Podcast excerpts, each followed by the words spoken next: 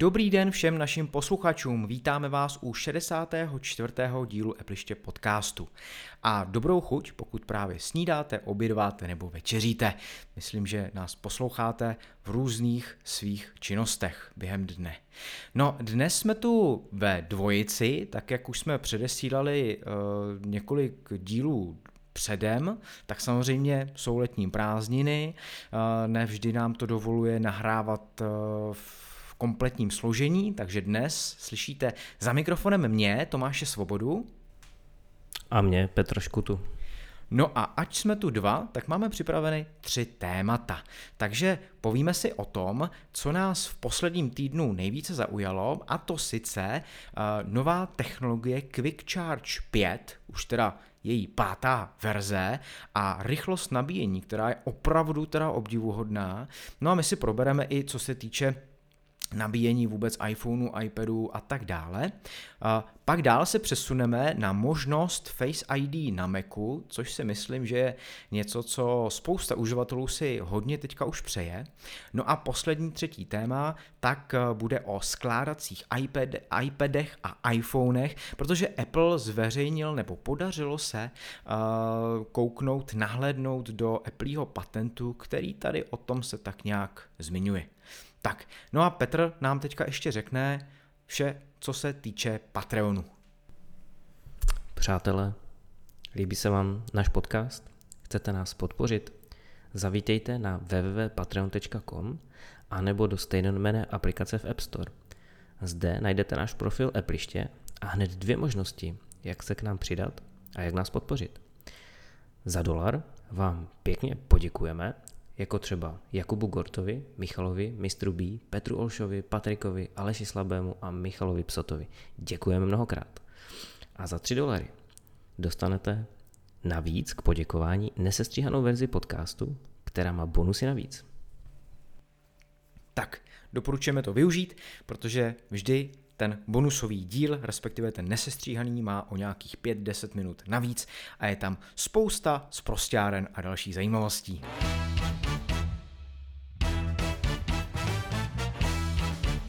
Americká společnost Qualcomm uvedla pátou verzi své technologie Quick Charge, která se zabývá hlavně rychlostí a vůbec celkovou eh, koncepcí nabíjení chytrých zařízení.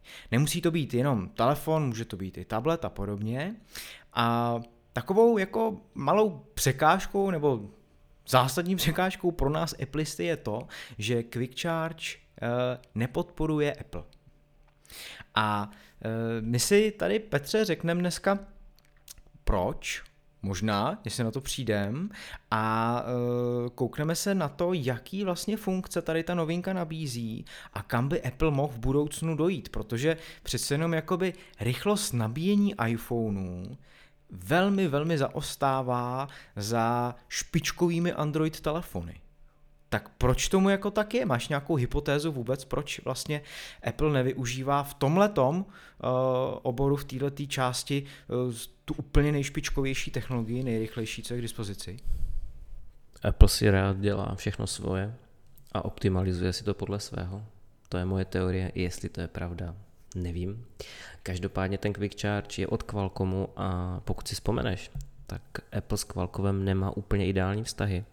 Naposledy se soudili ohledně eh, modemu do iPhoneu, protože tehdy Qualcomm našknul Apple, že vlastně prodával obchodní tajemství Intelu, což byl tehdy konkurent. A vlastně celé to skončilo tak, že Intel výrobu modemu zabalil, Apple byl bez výrobce a vlastně musel se soudně nebo mimo soudně vyrovnat s Qualcommem. Oni se dohodli, to znamená, že 5G modemy bude opět do iPhoneu dodávat uh, Qualcomm, ale eh, nese to tu hořkou pachuť toho, že vlastně Apple se musel dohodnout, protože byl do téhle situace dotlačen. To je jedna věc. Druhá věc je, že Apple potom odkoupil ty zbytky té eh, modemové divize od Intel. Takže moje teorie vychází i z toho, že úplně s Qualcommem Apple nevychází a asi si úplně nechce od něj všechno licencovat, protože Apple má rád svoje věci, že jo? svoje procesory, svoje technologie displejů, svoje a tak dál. Sice technologie displejů, to jsem řekl úplnou kravinu, protože vlastně displeje má od Samsungu, nově bude mít eh, větší množství od LG, ale prostě Apple si rád dělá svoje, což je jako moje teorie. Druhá věc je, že Apple v tom možná nevidí prioritu. Apple prostě, když si něco ustanoví, že to je akorát, tak to prostě tak má, že jo. Když si vezmeš, že uh, my několik let máme iPad s výdrží 10 hodin na jedno nabití. Apple kdyby chtěl, tak si stoprocentně myslím dokáže udělat i iPad, který vydrží déle, ale prostě oni to berou jako nějaký svůj standard, kterého chtěli dosáhnout a už necítí potřebu se zlepšit. Tak jako donedávna jsme měli u iPhoneu přibalované 5W nabíjecí adaptéry. Ona sice tam jako je podporovaná větší rychlost, ale Apple prostě necítí potřebu to změnit. A změnil to až letos u jedenáctek a jenom u řady Pro. Možná proto. Tak já ještě teda vysvětlím tu technologii vůbec, protože uh, Quick Charge je závislý vlastně na podpoře procesoru, toho, eh, té výpočetní jednotky, která je v zařízení. A konkrétně teda i u Quick Charge 5 teďka tak to budou podporovat jenom ty největší, nebo ty, ta nejvyšší řada uh, těch mobilních platform, konkrétně Snapdragony 865 a 860 Plus a pak ty další, samozřejmě budoucí. To znamená, Musela by být ta podpora implementovaná této funkce i teda v procesoru, což u Apple teda momentálně prostě není.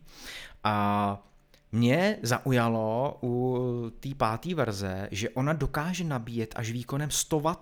Jo. Což je jako neskutečný číslo, když i ty si vlastně říkal, že Apple pořád balí, kromě těch uh, 11 Pro, 11 Pro Max telefonů, iPhoneu, tak 5W adaptér, to znamená, je to vlastně 20násobně větší výkon nabíjení. A tím, že je takhle vysoký, tak Qualcomm se vlastně chlubí, že za na 50% eh, kapacity, nebo respektive z 0 na 50%, tu baterii nabije během 5 minut a úplně doplna za 15 minut. Což jako jsou úplně neskutečné výsledky. Nevím, jak moc uh, se potom to zařízení bude zahřívat, nicméně i tohle to zase společnost vysvětluje ve své infografice, že je to prostě o 10 stupňů Celsia chladnější a podobně, takže asi by tam s tím úplně problém být neměl. No ale mě to teda jakoby zaujalo, že opravdu až takhle už uh, jsou daleko oproti Apple, kdy já teďka, že když jsem pořizoval 11 Pro, tak jsem k tomu už dostal 18W nabíjecí adaptér, kdy teda těch 18 W je maximum, co teďka momentálně Apple u telefonu podporuje. Nevím, jestli to můžeš ještě na to napojit něco, ně, něco výkonnějšího, myslím si, že ne, že těch 18 W. Myslím si, že můžeš napojit nabíječku z 12-palcového MacBooku. Jako můžeš, ale otázka je, jestli se to jako využije. Jo, jestli Mm, prostě... Tam se využije trošku víc než těch 18, Hmm. ale nevím, jestli to jede plnou rychlostí. Každopádně obecný princip toho rychlo nabíjení je v tom, že ty vlastně nikdy rychlo nenabiješ celou kapacitu, protože vlastně všichni víme, jak fungují asi baterie, že fungují na nějakých cyklech a každým cyklem vlastně se ubírá ta životnost té baterie.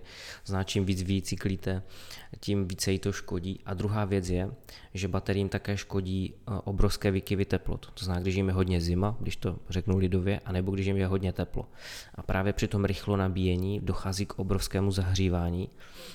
A právě tady ten quick charge, pokud studuju správně ty matu- materiály, tak se vlastně snaží zabránit tomu nějakým chytrým řazením a chytrým mm, laděním toho proudu, nebo jak to říct česky. A vlastně to je těch 10 stupňů, co jsi zmiňoval, je ten rozdíl mezi Quick Charge 4 a Quick Charge 5. To znamená, že i když je to rychlejší ta pětka, tak ale zároveň oni to dokázali optimalizovat, aby se to tolik nezahřívalo. To znamená, že oni jsou schopni využít ten Quick Charge jako po delší dobu, což je hodně zajímavé. Samozřejmě nikdy nebudete nabíjet do plné kapacity, protože by to mohlo poškodit dlouhodobě tu baterku, takže je to většinou udělané tak, že vy nabijete velmi rychle polovinu baterky, těch 50%, a pak se ta rychlost toho rychlo nabíjení výrazně zpomalí.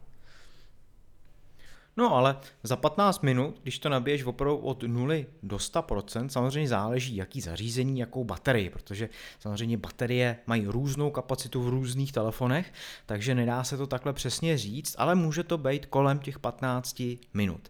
Je to něco, co uh, ten uživatel jako opravdu potřebuje, protože já ze své vlastní zkušenosti můžu říct, že u mě hrozně záleží na tom, jak dlouho vůbec ten telefon nabitej vydrží. Jo.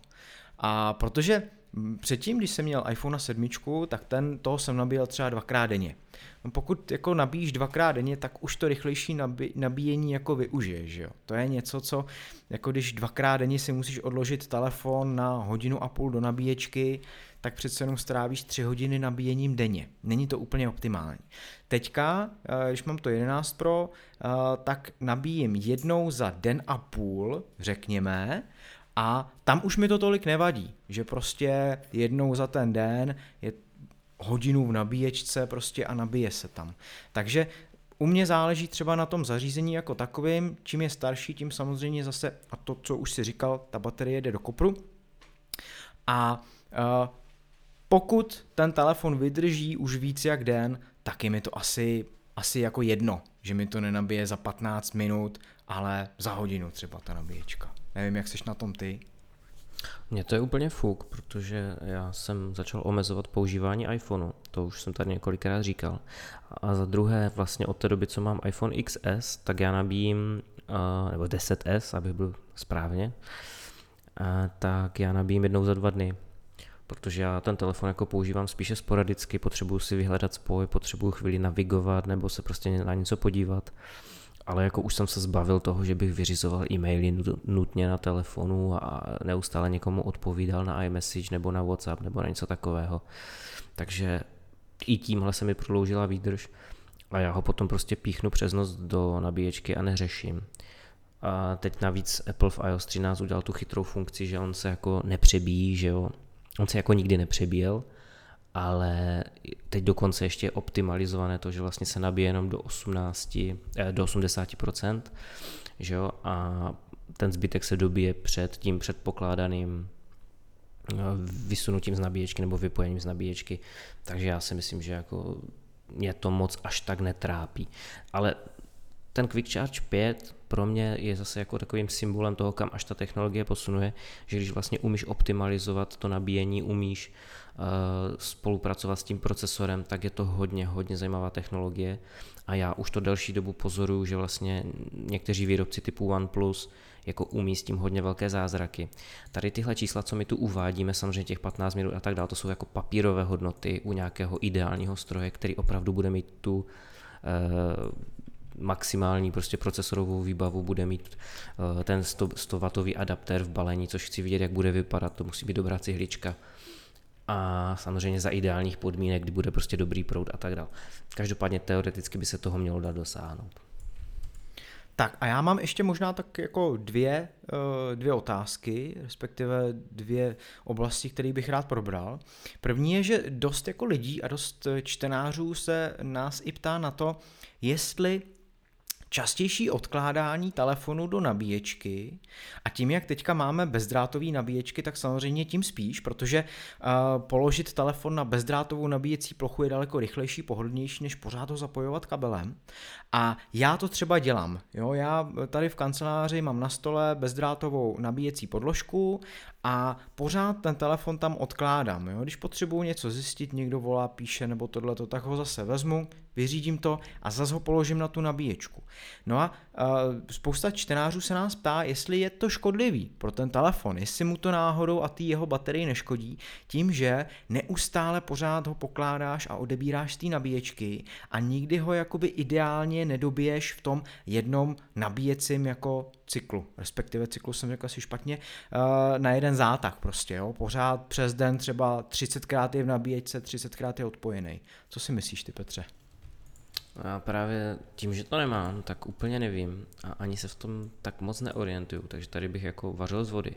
Obecně se říká, že ty Lion Lipol baterky a že mají nejradši, když se pohybují mezi 20 a 80% kapacity. To znamená, že pokud by ten člověk neustále dobíjel tady v tomhle rozsahu, tak by to možná ani vadit nemělo. Zajímavější by bylo, kdyby vlastně dobíjel třeba neustále do 100% to si nejsem jistý, jestli jako úplně správně. No. Hmm. Já jsem taky koukal na uh, oficiální stránky Apple a oni mají jako moc hezky udělaný takový ty um, postupy, návody, vysvětlení těch funkcí a doporučení a podobně. A tam přesně tady to i psali u těch baterií, že skutečně mezi 20 a 80, ideální teploty samozřejmě, tak aby nebyly moc v chladu, moc v teple, ale co se týče nějakého častého nabíjení, tam není ani slovo o tom. To znamená, není tam vyloženě napsáno, že nenabíjejte telefon 30krát za den, nabíjejte ho radši jednou za den prostě, do 80% a podobně. Takže taky si nemyslím, že by tohleto té baterii mělo nějak výrazně uškodit. No a pak jsem měl druhou, ale to jsem teďka úspěšně zapomněl. tak si rychle vymyslí. Tak si ji rychle vymyslím. Um, jo, už ji mám, už jsem si vzpomněl. Tak, a co se týče zase Apple, aby jsme se k tomu tak nějak dostali, tak eh, teďka se spekuluje o tom, že místo toho 18W adaptéru se k iPhone 12 bude... Nepřibalí nic. Při, nepřibalovat nic, ano, to jako to je vlastně pravda. Nicméně... To už je v podstatě potvrzené, ale uh, já ti teďka do toho skočím, protože teď to musím nechat tu myšlenku říct. Ano. Ale zaregistroval si tu, že Apple se chlubí tím, že do deseti let bude, uh, jak se to jmenuje, neutrální, co se týče produkce emisí oxidu uhličitého. To jsem nezaregistroval. No tak na to se mrkni, to je taková velká kampaň, mají k tomu i speciální webovou stránku a tam vlastně říkají, že pracují na tom, aby jejich balení byly úspornější, efektivnější a šetrnější k životnímu prostředí. Takže tam nebude už ani ten telefon. tam balení je. jako kdo ví, jo? Já, já, já si myslím, že tohle je nepřímé potvrzení toho, že oni opravdu ty nabíječky nebudou přibalovat k těm telefonům. A, a zároveň tím vyřeší všechny ty hádky s Evropskou komisí a spol, že prostě řeknou, no však si koupí prostě nabíječku, jakou budou chtít a tam bude jaký konektor budou chtít, třeba z USB-C, že jo. Hmm. No my už jsme se o tom bavili, že, jo, že samozřejmě pro nový uživatele to může být problém, pro toho, kdo do toho skočí rovnýma nohama a teďka, uh, teďka si koupí... Tak to bude na těch prodavačích, že jo? No prostě... jasně, no. Ale víš co, jako vysvětlit. spousta lidí třeba to objedná přes e-shop, že jo, e-shopy jsou různý, různý kvality, uh, nikde ti tam nenapíšou, že v tom balení nabíječka není, koupíš to, přijde ti telefon a nemáš nabíječku, jo. tak je to takový trošku samozřejmě jakoby divný. To jo, přes e-shop pochybné kvality si to dokážu představit. Na druhou stranu ty velké e-shopy typu Alza, nevím, prostě co ještě existuje, CZC a tak dál, tak ty mají celkem chytré algoritmy a oni ti automaticky nabízí to příslušenství, že jo. Takže si myslím, že tam to bude jednoduché prostě jenom doprogramovat, že když, když bude ta položka iPhone, tak nabídni prostě automaticky nabíječku. Hmm. Ale chtěl jsem se dostat jenom teda k tomu, že místo 18W adaptérů bude Apple prodávat a asi teda zvlášť 20W adaptéry, takže o 2, eh, o 2 W eh, zvýší ten nabíjecí výkon ale hm, jako pořád to jako vypadá tak, že Apple si přesně drží tak jako uh, tu svoji hladinu, a nehodlá se nikam moc jako pouštět do nějakých větších experimentů a ono i dost se jakoby o tom mluví přesně, že pokud to není stoprocentně vyzkoušený, stoprocentně odlazený uh, Applem, tak on do toho nejde. Takže těžko jako si asi představit, že tady v těch nabíjecích závodech, když to tak nazveme v úvozovkách, tak uh, někdy bude skutečně tím uh, technologickým lídrem, respektive takovým tím vizionářem a bude uvádět nové technologie, Což... Ale vizionáři jsou, že vizionáři stačí si jsou. vzpomenout na AirPower, že jo. To byla hezká vize. to byla krásná vize, no. Ale teďka si myslím, že už to je, že, že, že už jako se prodávají nabíječky, eh, který mají možnost, že tam umístíš tři zařízení na jednou na tu nabíjecí plochu a už ti to nabíjí, ale samozřejmě asi nebudou tak chytrý, že jako já vím, když to Apple uváděl, tak tam mi jako ukazoval, že tam dal třeba eh, k tomu iPhoneu, který už tam byl položený, tak tam dal třeba sluchátka a na display toho iPhoneu se ti ukázalo, že si prostě přidal sluchátka teďka jak jsou nabitý, že jo, takže všechny ty zařízení vlastně spolu spolupracovali, takže to teď určitě nikdo nemá, protože nikdo se k tomu nedostane do takovýhle hloubky provázání, nicméně nabíječky třech zařízení jako existují a myslím si, že už ani to uh, ta vysoká teplota, která tam vzniká, což asi byl ten úplně hlavní problém, proč AirPower nikdy nepřišla na trh, tak už tam tady ten problém moc jako není. Já ti jenom řeknu, proč tam nikdy nebude to krásné provázání, co si teďka zmiňoval, protože Apple nikoho takhle hluboko do systému nepustí. No, přesně. Tohle provázání může vzniknout jen na Androidu, protože Android je v tomhle více otevřený, i když poslední, poslední verze se taky trošičku uzavírá asi už i vývojářům z Google došla trpělivost a některé ty kauzy bezpečnostní, které se staly, tak začaly trošku utahovat šroubky, ale pořád to se nedá srovnávat, ta otevřenost toho Androidu s uzavřeností iOSu. Tak a na závěr tady toho tématu ještě řekni posluchačům, jakým způsobem ty iPhone nabíjíš a čím. Ty už to trochu jako poodhalil, že teda přes noc, že jo? Mm, já ho nabíjím adaptérem od iPadu Pro 2017 přes noc. Takže Nebo je to, si vzpomenu. Takže je to nějaký 12W adaptér Přesně asi, tak. Jo, jo. Přesně Hmm. tak. Já mám k tomu ten 18W, takže když potřebuji rychle dobít, tak použiju ten. A jinak mám bezdrátovou nabíječku doma i v kanceláři, takže, takže už to využívám. Takhle. Já jsem strašně bezdrátovou chtěl a chtěl jsem i nějakou, která by podporovala Apple Watch, ale zatím jsem se k tomu nedostal. Uvidíme, co přinesou další generace iPhoneů a, a hodinek a třeba potom, potom se k tomu nějak rozhoupu, ale, ale zatím ne.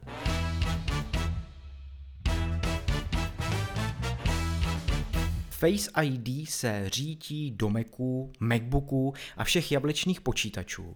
A to naznačuje kód, který se objevil v macOS Big Sur, což znamená v tom úplně nejnovějším operačním systému macOS, který uh, Apple uvedl na své konferenci v rámci VVDC. Je to něco, co se asi čeká, že prostě přijde, že jo? Je to nějaká evoluce, která se očekává do budoucna. Nicméně, jak v praxi v reálu by to mohlo fungovat a jaký tam budou odlišnosti od iPhoneu? Já, když si to vezmu, tak uh, jsem byl takový jako hodně skeptický, uh, když to přišlo. Když to přišlo vůbec do iPhoneu 10, X, iPhoneu 10, kdo jak chce. A říkal jsem si, ty jo, já tam jako se takhle budu ověřovat tváří a pak musím ještě švihnout tím prstem nahoru a tohle. To mám rychlejší, když budu používat Touch ID, který jsem měl kdysi na té sedmičce a bude to prostě rychlejší a tohle. No a musím říct, že v reálu, když prostě jsem to začal používat, tak po několika dnech jsem si tak zvyknul, že už bych to Touch ID nechtěl. Úplně stejně, hele. Já mám totiž ještě problém v tom, že Touch ID nemůžu používat, protože já mám, eh, nevím, jak se to jmenuje, suchá kůže nebo něco takového. Prostě nemám dobře čitelné otisky prstů a mě Touch ID nikdy nefungovalo. Takže já jsem byl s Face ID spokojený. Na druhou stranu, když jsem viděl eh, ověřování eh, pomocí obličeje u jiných výrobců, tak mě fascinovala ta rychlost. Jo? Že jsou tady prostě značky na trhu, teď nebudu konkrétně jmenovat některé velké konkurenty Apple, a oni jsou schopni přeskočit ten krok, kdy ty vlastně musíš švihnout ještě tím prstem nahoru. To znamená, že v momentě, kdy ty se na ten telefon podíváš, on se okamžitě otevře a ty už si v tom prostředí. To je ještě rychlejší než to, co nabízí Apple. Na druhou stranu potom máš v podstatě ověřování obličejem už dávno, už několik let ve Windows, čili ve světě počítačů. A tam se to jmenuje Windows Hello. Ty se podíváš do kamerky svého laptopu, případně desktopu, pokud něj máš kamerku podporovanou a jsi okamžitě v systému. A to je tak návykové, to je ještě rychlejší než to Touch ID, nemusíš nic řešit, je to paráda a já jsem si na to fakt zvyknul. Posledně jsem to měl u toho Surfaceu, bylo to fakt skvělé. Takže já jenom čekám, kdy už konečně bude Face ID umět Apple. Tam je zajímavější se zeptat potom, jako proč to nemáme dosud. Nevím, jestli to je kvalitou kamerky, nebo jestli Apple potřebuje k tomu nějaký speciální hardware, nebo je chyba někde jinde. No já se ještě možná mm, trošku jenom přeskočím dozadu k tomu iPhoneu. Já na ten způsob, že vlastně ty nejdřív musíš rozsvítit vůbec displej toho telefonu, takže buď toho zvedneš, že jo, nebo máčkneš na displej prstem, Face ID ti ověří tvoji tvář a pak musíš švihnout nahoru ještě tím prstem a ten telefon jako odemknout, tak jsem se na to zvyknul a tak nějak jsem jako se s tou filozofií Apple v tomhletom případě eh, stotožnil, protože chápu, že ty když prostě tady to ověření uděláš a udělal bys to jen tak, že bys prostě měl ten telefon v ruce a teďka by se ti otevřel, tak to možná asi není ideální uh, pro někoho, kdo jako nechce, aby hned bylo vidět, co na tom telefonu třeba dělá, nebo mm, je to takový z hlediska jako bezpečnosti mi přijde použitelnější právě tady ten způsob, který tam mají, jo? že ty se jenom podíváš, když máš notifikace samozřejmě, které ti přišly, tak uh, tím, že uh, tě ověří Face ID, tak se ti ukáže jejich obsah, ale pak musíš ještě švihnout nahoru. Takže já tady s tím jsem se stotožnil, i když taky jsem si na začátku říkal, bude mě to štvát, prostě těch kroků je strašně moc, než se tam dostaneš, ale neštve, ku podivu ne. A to si i říkám, jakým způsobem tohleto Apple vyřeší u toho Macu. Jo? Jestli tam taky bude nutný udělat těch kroků několik, nebo jestli to bude okamžitý jenom tím, že ty ho prostě otevřeš, ten displej, a jakmile se podíváš do té přední kamerky, tak se najednou prostě systém zpřístupní a už budeš uvnitř. A jaký by byl důvod tam mít ten mezikrok? Jakože budeš koukat na notifikace nebo? No hele, asi eh, spíš záleží na tom, v jaký fázi bude Mac OS, jo, si říkám, protože pokud Mac OS... No, tak Big Sur vypadá jak iPad OS, jo. Já už ho mám měsíc a něco a čím dál tím víc si říkám, že to fakt je prostě takový schopnější iPad OS. To jo, ale pokud by byly notifikace na uzemčení obrazovce, což ještě nejsou a ani v Big Sur to není, ne? Si myslím. A já je mám vypnuté, takže ti to nemůžu říct. Aha. A teď Ale- to zkoumat nebudu, protože bych vypnul nahrávání. Jo, jo. Ale Apple se o tom nezmiňoval. Já teda Big Sur nemám, ale pokud se o tom Apple nezmiňoval, tak si myslím, že to tam nebude, že to by byla docela velká věc. A, a zas takový prostě daleko větší přiblížení k iOS. Takže pokud to tam není, tak nevidím asi důvod, proč by tam byl nějaký další mezikrok. A, jako je třeba u Windows 10, že jo, kde musíš mačkat mezerník nebo nějakou klávesu a dostaneš se vlastně k tomu přihlášení. Je to tak? Pamatuju si to Mm, dobře. Není? Není. Ne- nebo, je, nebo respektive nevím, jak je to u standardních počítačů. Já jsem měl uh, ty dva poslední Surfacey a tam prostě jenom zapneš a hned se to, jakmile mě to spatřilo, tak prostě se odemkl počítač a tak. viděl jsem plochu. Já co jsem teďka dělal něco na nějakým Windows 10 počítači, vyloženě pro, pro uh, rodinu, protože prostě jinak to nepoužívám, tak vím, že se tam se musí mačkat nějaká klávesa vždycky, jo? že to možná prostě... bude na tom, že vlastně Surfacey jsou trošku jinak dělané než ty standardní počítače, protože Surfacey mají i ten infračervený senzor, zatímco běžný notebook ho nemá. Jo. No Protože ale. Surface dělá 3D scan, že jo? Hmm, hmm, hmm.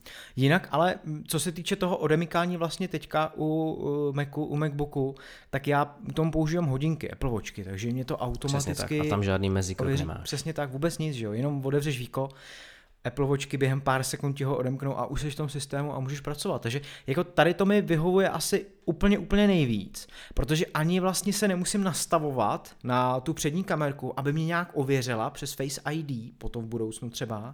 Nemusím se trefovat prstem na Touch ID na touchbaru, ale prostě otevřu a odevírám ten notebook, samozřejmě ten MacBook v momentě, kdy jdu na něm něco dělat, že jo, jako neodevřeš jen tak počítač prostě a necháš ho někde a tohle.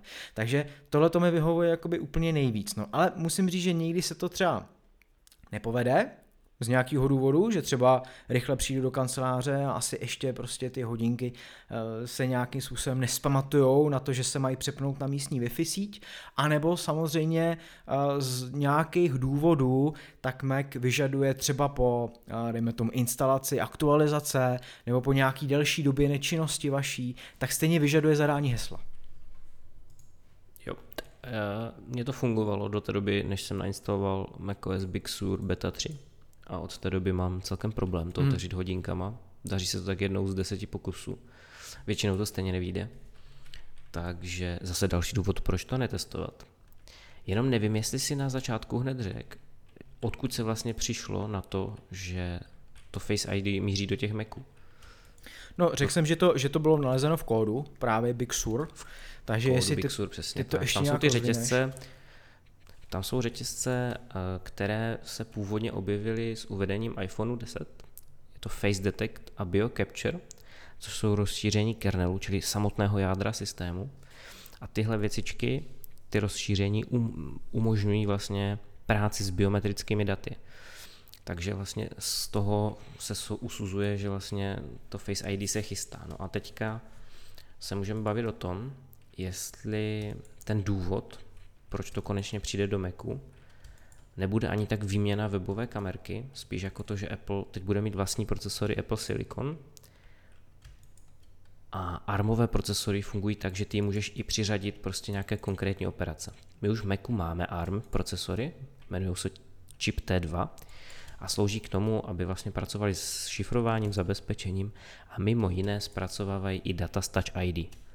Takže teorie říká, že buď Apple rozšíří schopnosti toho bezpečnostního čipu T2, a nebo tím, že tam bude mít vlastní procesory, tak jedno z těch jader se třeba bude starat o to ověřování pomocí Face ID. Tak, ale samozřejmě předpokládá se i, že ta přední kamerka bude vylepšená. A nevím, jak by si s tím poradila konkrétně ta, která je tam momentálně v mecích. Kdyby dostala jenom tu technologii TrueDepth, tak jestli by byla schopná se svým rozlišením a schopnostma vůbec ten obličej identifikovat, to si nejsem jistý úplně. Já si nemyslím, že Face ID tak, jak funguje, na rozdíl od Windows Hello, že by dokázalo pracovat s 2D obrazem, protože Windows Hello umí pracovat i s 2D skenem. Že ono si tě vyfotí a tu fotku srovná a není to moc bezpečné u těch laptopů, které nemají tu infrakamerku. Naopak Face ID spolehá právě na tu True Depth technology, kterou si tady zmínil, která je právě založena na tom, že ti to udělá ten 3D scan. Takže pokud tam Apple bude chtít namontovat Face ID tak, jak ho známe z iPhoneu, těch, co mají Face ID, tak tam bude muset podle mě nějakým způsobem přidat ten senzor na to, aby vlastně mohl udělat 3D scan. No a samozřejmě se to netýká jenom MacBooku, ale může se dostat i do stolních počítačů, eh, které samozřejmě mají displej, že jo? Těžko asi teda do Macu Mini, což je jako škoda. Nebo do Macu Pro. Nebo, nebo do Macu Pro, kdybyste se museli sklánět, pokud ho máte někde dole, třeba, že jo, pod nohama a, a v obličejem se tam nastavovat. Ale dokážu si představit, že v iMacu to bude hodně využitelná funkce, kdy a, Samozřejmě externí klávesnice s Touch ID neexistuje, možná zatím, s touchbarem neexistuje, není, a uh, samozřejmě vy se můžete i na tom iMacu ověřovat hodinkama, Apple Watchkama, ale pokud je nemáte, tak je to asi úplně ideální možnost si prostě zasednout za ten iMac, teďka ho nějakým způsobem probudit eh, dotykem na klávesnici na myš, no a teďka už jenom nastavit svůj obličej, kouknout se na něj a ono vás to ověří. Takže tam jako vidím sílu té technologie, že by to uh, mohlo mít smysl, ale nemyslím si, že by to způsobilo takovou revoluci, jako v případě iPhoneu. Přece jenom ten iPhone eh, je to v něčem trochu jiným, když ho máte v ruce, než eh, u těch eh, Maců, kde fakt já ani momentálně já osobně vůbec tu potřebu nemám, aby Face ID na Macu bylo. Z hlediska samozřejmě těch hodinek, jak A už jsem mě říkal. by se líbilo, mě by se líbilo, jak už jsem říkal, mě Touch ID nefunguje, takže já sice mám MacBook Pro s touchbarem a s Touch ID, ale jako mám to k ničemu. Na druhou stranu aspoň to fungovalo v Katalíně, to ověřování přes hodinky. Big Sur předpokládám, že Apple to spraví, takže to neřeším, protože hodnotit beta verzi je nesmysl. Na druhou stranu ještě poslední věc, než se přesuneme k dalšímu tématu. Myslíš si, že tam je prostor pro to Face ID tak, jak je v iPhoneu? Protože když si vezmeš víko MacBooku, jo, teďka jsem ho vzal do ruky, on je jako hodně, hodně tenké. No, Těžko říct, no. Já jako se přiznám, že nevím, jaká je hloubka vůbec uh, té TrueDepth kamery, která je v iPhonech. Takže jestli třeba Apple kvůli tomu neobětuje pár milimetrů hloubky toho počítače, no asi ne pár milimetrů, to by asi bylo hodně, že třeba milimetr opravdu, kdyby to víko udělal tlustší, aby jí tam narval tu kameru, tak uh, asi by tak udělat mohl, protože samozřejmě i ty iPhony se uh, čím dál tím zvětšují, že jo a nabobtnávají, což je takový jako zajímavý, kdy snad do iPhoneu 5 Apple neustále iPhony stenčoval a od té pětky 5SK zase jde vejš a ty iPhony jsou čím dál tím tlustší právě kvůli tomu, že mají v sobě daleko víc komponentů a jeden z těch komponentů určitě je právě i kamerový systém, včetně TrueDepth kamery. Takže já si dokážu představit, že pokud Apple bude chtít Face ID dát do MacBooku a víko bude moc tenký těch současných strojů, tak prostě ten 1 mm třeba i přidá.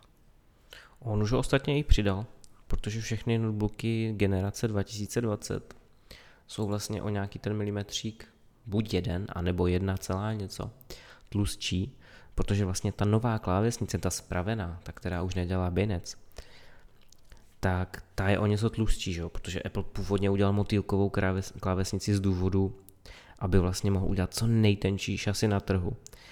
A samozřejmě potom víme, jak to dopadlo. Takže ty nové klávesy v těch uh, opravených takzvaně MacBookích Pro z roku 2020 anebo 16-palcového MacBooku z roku 2019, tak vlastně jsou o něco tlustší paradoxně, než byli jejich předchůdci. Takže evidentně velikost pro Apple není překážkou. No a e, ještě možná poslední věc za mě, tak samozřejmě to Face ID a, jaký jakkoliv způsob uvěřování, i teďka současný Touch ID a jenom zadání hesla podobně, tak neslouží jenom k odemknutí toho operačního systému, ale i například k nákupům, že jo, takže a, spolupráci s Apple Pay, takže i to by mohlo být trošku komfortnější, kdy, když já teďka třeba instaluju nějakou aplikaci na Mac, tak místo hesla tak jenom dám otisk prstu, nebo když chci něco platit přes Apple Pay, tak zase otisk prstu. No a takhle... Nebo cvakneš na hodinkách. Nebo cvakneš na hodinkách, ale tady to bude pořád jednodušší. Face ID. Ty vlastně nemůžeš, bude. nemusíš dělat vůbec nic, jenom sedíš u toho počítače. Právě proto se na to těším. Tak.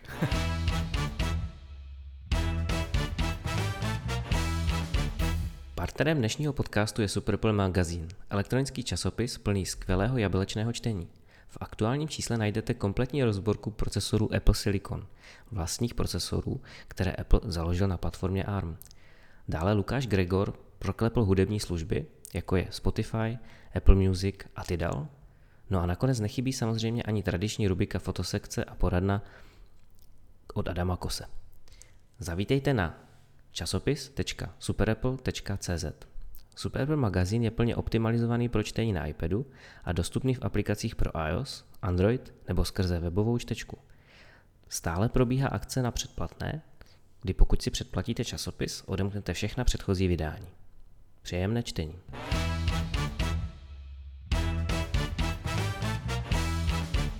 To si takhle vezmete dva iPady, spojíte je dohromady a máte z toho MacBook. Jestli se divíte, že tohleto by mohlo někdy fungovat, tak Apple zpřístupnil, respektive zveřejnil patent, který si podal na úřad v Americe a tam přesně tohleto řešení uvádí. A ukazuje tam možnost, kdy si vezmete dvě zařízení, které vypadají jako iPady, ale samozřejmě v tom patentu je to nějaký univerzální zařízení, který prostě je podobný iPadu a pomocí příslušenství, který vypadá jako takový nějaký patent, ale je teda chytrý samozřejmě, no tak k němu připojíte obě dvě ty zařízení. No a ten patent, kromě toho, že obě zařízení drží a umožňuje je zavírat a rozevírat úplně stejným způsobem, jako to děláte s jakýmkoliv notebookem, tak i přenáší mezi těma dvěma zařízeníma data. Takže jedno může fungovat jako dotyková klávesnice a druhý jako klasický displej. Je to řešení, na který si budeme muset v budoucnu zvykat a je to něco, co uživatel chce? Petře? No já to nechci. Chceš to ty? já neříkám, že to chci. Je to jako možnost, kterou Apple stoprocentně testuje, protože to by se nepodával patent. Samozřejmě u těch patentů je to tak, že většina z nich skončí někde v propadlišti dějin a nikdy se na trh takový zařízení nedostane, ale u některých prostě si Apple řekne, že touhle cestou půjdou, takže je to jedna z možností. Víš, co mě se líbilo? Eh, to samozřejmě taky asi nikdy neuvidíme, ale patentovali si asi před rokem. Eh, já nevím, jestli to byl skladací iMac, ale minimálně to byl iMac s ohebným displejem, který si mohl jako tu spodní část zarolovat. A ona se proměnila v klávesnici. Když si jako sroloval na stůl, tak se ten displej přepnul do režimu klávesnice. To byl moc hezký patent, ale pochybuji, že to někdy uvidíme. Hmm. To je něco, co je asi ještě větší utopie než tohle, o čem se teďka bavíme, protože přeci jenom takhle rolovat si část zařízení bude daleko složitější, než eh, ke dvěma iPadům dát nějaký patentek. Jasně, na druhou stranu ta technologie tady už je, že jo, protože nevím, jestli to byl loňský CES, asi loňský, protože letos vlastně byl kvůli koronaviru nebo nebyl, teď nevím, si to stihli ještě předtím, ale že ty rolovací displeje tady jsou, samozřejmě je to ještě pořád v plenkách, ale už si dneska schopný promítat statický obraz, možná i dynamický, eh, do displeje, který vlastně je strašně tenoučký, je to v podstatě jako folie a můžeš to zarolovat do libovolného tvaru. Takže třeba za pár let tahle dneska sci-fi představa bude reálná. No jako já chci vidět, jak pak bude vypadat ten obraz na takový folii, kterou už jsem třeba tisíckrát zaroloval tam a zpátky, jo. to je druhá věc. Nevím, jak moc to bude odolný samozřejmě, protože i co já mám zkušenost uh, s uh, Samsung Galaxy, teďka nevím, jak se to jmenuje, Fold nebo něco takového, teďka to Fold Včko. je ten velký jo, tak a to, to, Včko, velký. tak to je Z Flip. Jo, takže se Z Flipem, který jsem si teda zkoušel na oficiální předváděčce Samsungu, tak uh, se mi ten displej jako vůbec nelíbil. Jo? On uh, vlastně má takový specifikum, že je to jednolitý displej a ty pokud ho zavřeš, tak tam nemá žádný jako patentek, nic jako to, žádnou mechanickou ohebnou část, ale vyloženě ohýbáš ten displej. Takže v tom ohybu, v momentě, kdy jsem ho zase úplně rozevřel, tak tam byl jako znatelný hrbolek. A nepřišlo mi to úplně pěkný, jo? i když teda ten obraz, který tam byl zobrazovaný, takže když jsem si tam dal nějakou fotku nebo něco, tak to tam nebylo tak jako výrazný, že bys tam ten přehyb vyloženě viděl, nebo že by třeba barvy byly tmavší nebo naopak světlejší na tom místě a podobně. Ale když jsem potom přijel rukou, no tak tam byl znatej, znatelný hrbol. No a já nevím, no já pořád jako si říkám, že tady u těch věcí, které ty mechanicky používáš, tak hodně brzo dojde k nějakému opotřebení. Takže tady v tom případě ty rolovací displeje já v tom zatím moc využití nevidím. No, zrovna ty Samsung tvrdí, že ty jeho telefony vydrží desítky tisíc nebo stovky tisíc těch zarolování. Jo, jo. Hele, to nám taky říkali, což, že asi 50 prý... tisíc jako vohnutí no, no, no, tady toho. Ale no. Což nějak je na pět let dimenzováno, což upřímně za pět let už ten telefon stejně dávno mít nebudeš. No, no hlavně ty se ani nekoupíš, že jo, protože stojí takový ranec, že... To je druhá věc, ale jako já si myslím, že nejde. časem buď to prorazí ta technologie, nemusí zrovna u telefonu, protože nevím, jestli tam dává smysl, ale třeba v jiných oblastech může úplně prorazit, že ty v podstatě můžeš dělat nějaké ohebné displeje na nějakých výstavištích, nebo prostě když potřebuješ, víš co, mm, aktivně prostě něco rychle udělat, něco dynamického. Takže tam by to třeba mohlo fungovat a časem se to třeba vychytá. Jo. Tady, tady ale, že tady jsme úplně jinde, protože Apple, pokud se na to dívám, tak vlastně vzal dvě fyzické obrazovky a uděláš z toho v podstatě jedno zařízení, což si myslím, že zase tak úplně extrémně převratné není. A myslím si, že to je dost, dost jako prakticky realizovatelné. Že nedokážu si představit, kde by byl problém, aby tohle nemohlo fungovat, protože třeba uh, výrobci uh, některých notebooků, jmenovitě Asus, tak už vlastně podobné řešení mají, takže já si myslím, že tohle je reálné. No ale jako teďka je teda otázkou, jestli je to vůbec využitelný pro nějakou větší masu uživatelů, protože určitě najde si to nějaký nadšence, který si to koupí, který to třeba vyzkouší a, a přijdou, si, a přijdou si k tomu a jako budou to využívat pro nějakou práci. Nedovedu si ale představit, že je to něco, co bude mít každý druhý Apple uživatel, protože přece jenom i ten iPad jako takový, tak jeho pořizovací cena je daleko větší než nějaký klávesnice, kterou ty si k tomu koupíš. Takže pokud to no. chceš využívat jako... No, já vím, ty Magic se... no, ano. keyboard.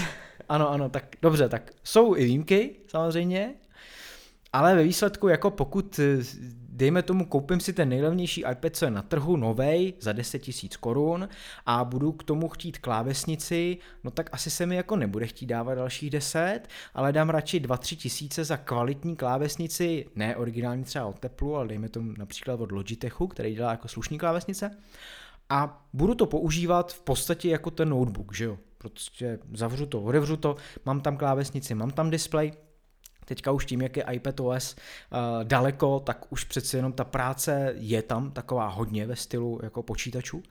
A jako nemyslím si, nedokážu si představit, že bych si prostě měl koupit další iPad za další 10 tisíc a pak ještě to spojovací zařízení, který tím, že je chytrý, tak bude stát třeba 5 tisíc, jo. To jako úplně nevím, no. Já taky ne, no. já jsem spíš přemýšlel nad tou realizovatelností, protože tohle uskutečnit určitě jde. Samozřejmě praktická hodnota, já třeba nerad píšu na dotykové klávesnici, já se přiznám úplně na, na rovinu. Jo. Na iPhoneu není problém, tam prostě nepíšu slohovky, ale já jsem nikdy nedokázal psát dlouhé články nebo nějaké dlouhé texty na té dotykové klávesnici. Mě to prostě... Asi jsem old school uživatel, ale já potřebuji hmatovou odezu. Ale mě jako taky to nedělá úplně dobře, pokud bych měl psát další dobu eh, na takovýhle klávesnici. A ono vlastně i ten patent je přirovnávaný k tomu, nebo respektive mluví se o tom, že to největší využití by bylo právě v tomhletom smyslu. Takže skutečně ta druhá obrazovka by tam sloužila jako nějaká klávesnice, jako zařízení, který, eh, do kterého byste do kterého byste zadávali ty příkazy. A hodně se to připodobňuje k touchbaru, který je na MacBookích Pro. Ten je taky plně dotykový. A mm, je to něco, co si jako si myslím fakt jako nenašlo nějakou větší hrstku zastánců. Nevím jako o žádný větší skupině lidí, která by prostě touchbar nějak prosazovala. Myslím si, že dlouhou dobu se tomu, tomu chtěli lidi jako přijít na kloup, ale asi se nepodařilo, že jo. No, jako, jako on je efektivní akorát při psání smajlíku, co si budeme povídat. No, právě no. Takže jako fakt neznám moc lidí, kteří by se ho jako chválili a říkali, ty já jako až si budu kupovat dalšího MacBooka, tak musí mít touch bar. To je něco, bez čeho já prostě nemůžu fungovat. Neznám nikoho takového.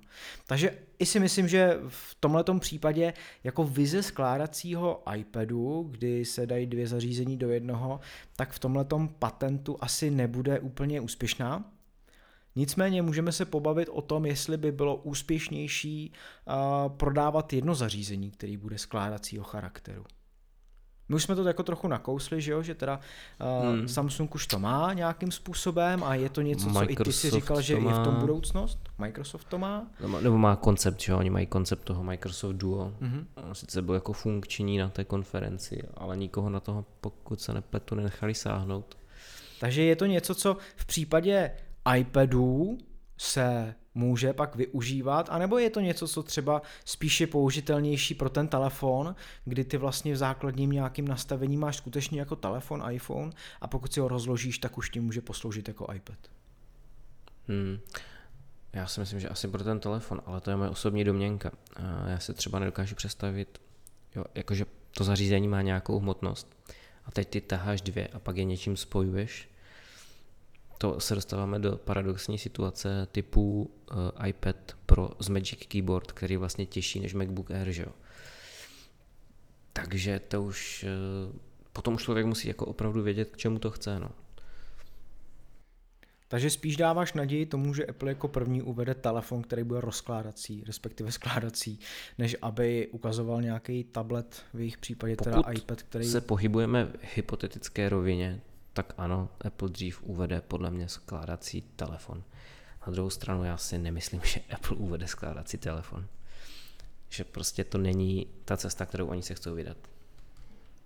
Takže myslíš, že to ani jako neskusí? Že by třeba za pět let, a kdy, dejme tomu... 100% už to zkouší hmm. ve svých laboratořích. Jo. Otázka, jestli z toho vyplyne něco, co jim bude dávat smysl. Protože víš co, hm, oni to potřebují masově prodávat a potřebují to potřebují ti vysvětlit, že to dává smysl a že si to potřebuješ koupit, jo. Protože oni, nechtějí, oni nejsou firma, která, která experimentuje příliš, mně přijde osobně. Že prostě ne, neskusí nějakou novou technologii jako Samsung, a buď to vyjde, nebo to nevíde, a když to nevíde, no tak, tak jedeme dál. Apple prostě vždycky, co udělá, tak chce dělat jako masovku. Že jo. Jo, prostě udělali iPhone 10, ale jeli na jistotu. Přidali prostě Face ID, přidali OLED display bez rámečkový a tak dále. Prostě jo, byly to super technologie, ale prostě oni věděli, že, že se to bude prodávat a že se to bude prodávat jako housky na krámě. Takže já si nemyslím, že Apple jako je firma, která vyloženě experimentuje. Oni jsou známí spíš tím, že vezmou něco, co dobře funguje a ještě to zlepší o krok dál. Ale jako, že by přinášeli nějaké extrémně revoluční věci, to si nemyslím. A teďka by mě zajímala právě ještě jedna věc, kdy já ještě jednou jako zmíním tu Samsungovou představovačku, na který jsem se ocitnul poměrně i náhodou teda, protože nikdo jiný kdo by psal o Apple tam nebyl. nebyl? Já mám pocit, že tam byl, ale nesmím, nesmím říkat to jméno, protože jo, já to je myslím, jak Voldemort. No, já, já myslím, že tam úplně jako člověče nebyl, protože jsem ho tam neviděl a možná byl v nějaký jako jiný... Uh, jiný Fotil se tam. To, no, tak eh, ono tam bylo jako víc termínů, jo, takže oni za ten den asi udělali dvě, tři asi, skupiny, no, tak bude. je možný, že asi byl v jiný skupině. Nicméně v té naší, která čítala asi 10 novinářů, tak já jsem byl samotný úplně, cítil jsem se tam docela nepatřičně a i potom vlastně, co jsme si tak jako povídali v té skupině, tak eh, naprostá většina těch ostatních lidí, který eh, že jo, vlastní Android a, a ví, co obsahoval Samsung Galaxy S3, když vyšel před deseti rokama a co měl a co neměl, úplně jsou do toho zažraný, tak uh, mi tvrdila, že z jejich pohledu Apple už není ten dravec, který prostě je tím, tím vizionářem a nepřináší vlastně žádný nové věci a veze se tak nějak na nějaký to vlně. Je, to je, ale to, to, to je kousava, to je, to je za, za, začínáš někde, kde já tě nepodpořím prostě, protože já jsem s Applem teda od toho roku 2009 a, a sledoval jsem ho už nevím, tři roky předtím a mně nikdy nepřišlo, že by Apple byl nějaký dravec a inovace. Jako upřímně, Apple těch inovací tolik nepřines. Já vím, že teďka jsem naštval asi úplně všechny posluchače a možná nám spadne vůli mě poslechov z podcastu, ale Apple jako, jako záleží, jak definuješ inovaci, co je pro tebe inovace. Protože pro mě inovace je přinášet nové věci. Jakože úplně něco neznámého a, a zkusit jít do toho. A Apple je spíš fakt firma v tom, že oni vezmou něco, co funguje, ale jako posunou to dál, že to funguje ještě lépe, ale oni nepřijdou úplně s něčím jako přelomovým, jo. Face ID, ten princip tady byl strašně dlouho. Touch ID, ten princip tady byl strašně dlouho. Dotykový telefon, jasně, iPhone to změnil, změnil celé odvětví, ale jako byla to revoluce? Nevím. Jako ty, ty technologie už tu dávno byly, akorát nebyly na tom levelu, který by jako to prodal těm masám, že jo? Apple to umí prodat masám. Takže záleží opravdu, čím definuješ inovaci. Jo? Třeba v počítačích, jestli něco Apple za poslední dekádu inovoval, tak to teda jako nevím. Upřímně opravdu nevím. A pokud ti teda říkají tady tihle kolegové novináři z jiných eh, serverů a jiných magazínů, že Apple není dravec a nepřináší inovace, já s tím souhlasím. Apple totiž nikdy nebyl dravec a nikdy nepřinášel hromady inovací. Apple vždycky vzal něco, co fungovalo a zlepšil to. Steve Jobs říkal, že skvělí umělci uh, kopírují, ti nejlepší kradou, nebo nějak tak to bylo. Jo. Takže v podstatě oni vzali něco a zlepšili to. Ale jako, že by vymysleli něco přelomového, nevím, byl iPod přelomový? Možná. Ale jako od té doby co? Airpody jsou přelomové? No nejsou, že? Jako jsou to skvělé, vytuněná bezdrátová sluchátka, ale jsou přelomová, nějaká revoluční? Mm, nevím. Hmm.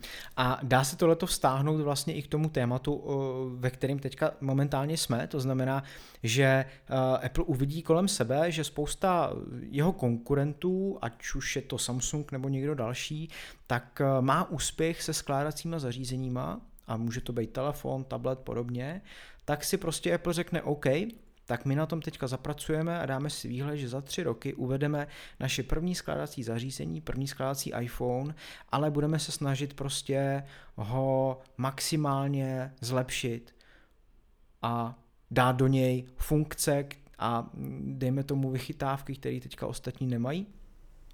Takže tak bys to viděl, jo. že když už teda bude skládací zařízení o teplu, tak Apple se maximálně inspiruje konkurencí a ještě to vylepší. Jo, současný Apple si myslím, že už je mm, v tom režimu, že se i dívá, co dělá konkurence, že i poslouchá, co chtějí uživatele. Apple za Steve Jobse takový nebyl. Steve Jobs prostě měl svoji vizi a tlačil jenom to svoje. Někdy to bylo dobře, někdy to nebylo dobře. Ale Tim Cook už je takový, bych řekl, spíš trošku pragmatičtější. A když prostě uživatelé volají po ovládání myši v iPad OS, tak ho tam prostě přidají. Já si myslím, že Steve Jobs by tohle nikdy neudělal. Prostě Steve Jobs měl svou vizi a šel si za ní, i přesto, že někdy byla jako taková neúplně ideální, ale současný Apple s Timem Cookem a se současným managementem už se dívá i co dělá konkurence a už poslouchá i co chtějí uživatele. No mě by hodně zajímalo, pokud by Steve Jobs žil a myslím si, že nejsem sám, že naprostá většina Apple fanoušků si tohleto, tuhle otázku mm, jako hodně často klade. Jak by Apple asi vypadal, kdyby Steve Jobs pořád byl ve vedení firmy a byl by, uh, byl by maximálně do toho zatažený. To by mě hodně zajímalo. To asi všechny, ale to jsme v hypotézách. Tak, je ještě něco, co chceme dneska říct, anebo už jako se budeme loučit? Určitě je. Chceme všechny pozvat na Patreon. Je to webová stránka nebo aplikace www.patreon.com, kde najdete profil Appliště a máte hned dvě možnosti, jak se přidat k fanouškům našeho podcastu. Za dolar vám pěkně poděkujeme a za tři dolary získáte nesestříhanou verzi s bonusy navíc. Tak, my se s vámi loučíme. Vy nás můžete poslouchat na tradičních podcastových platformách, takže ať už si vyberete Apple Podcasty, Spotify, Mixcloud, aplikace, eh, jakými jsou Lekton nebo U Radio Talk, tak všude nás najdete. I na našem webu appliště.cz eh, budete mít k dispozici poslechnout si každý nový díl našeho podcastu, který zpravidla vychází ve čtvrtek. Tak, mějte se krásně, my doufáme, že se uslyšíme uslyšíme zase za týden a mějte fajn den. Tak ahoj. Čau, čau.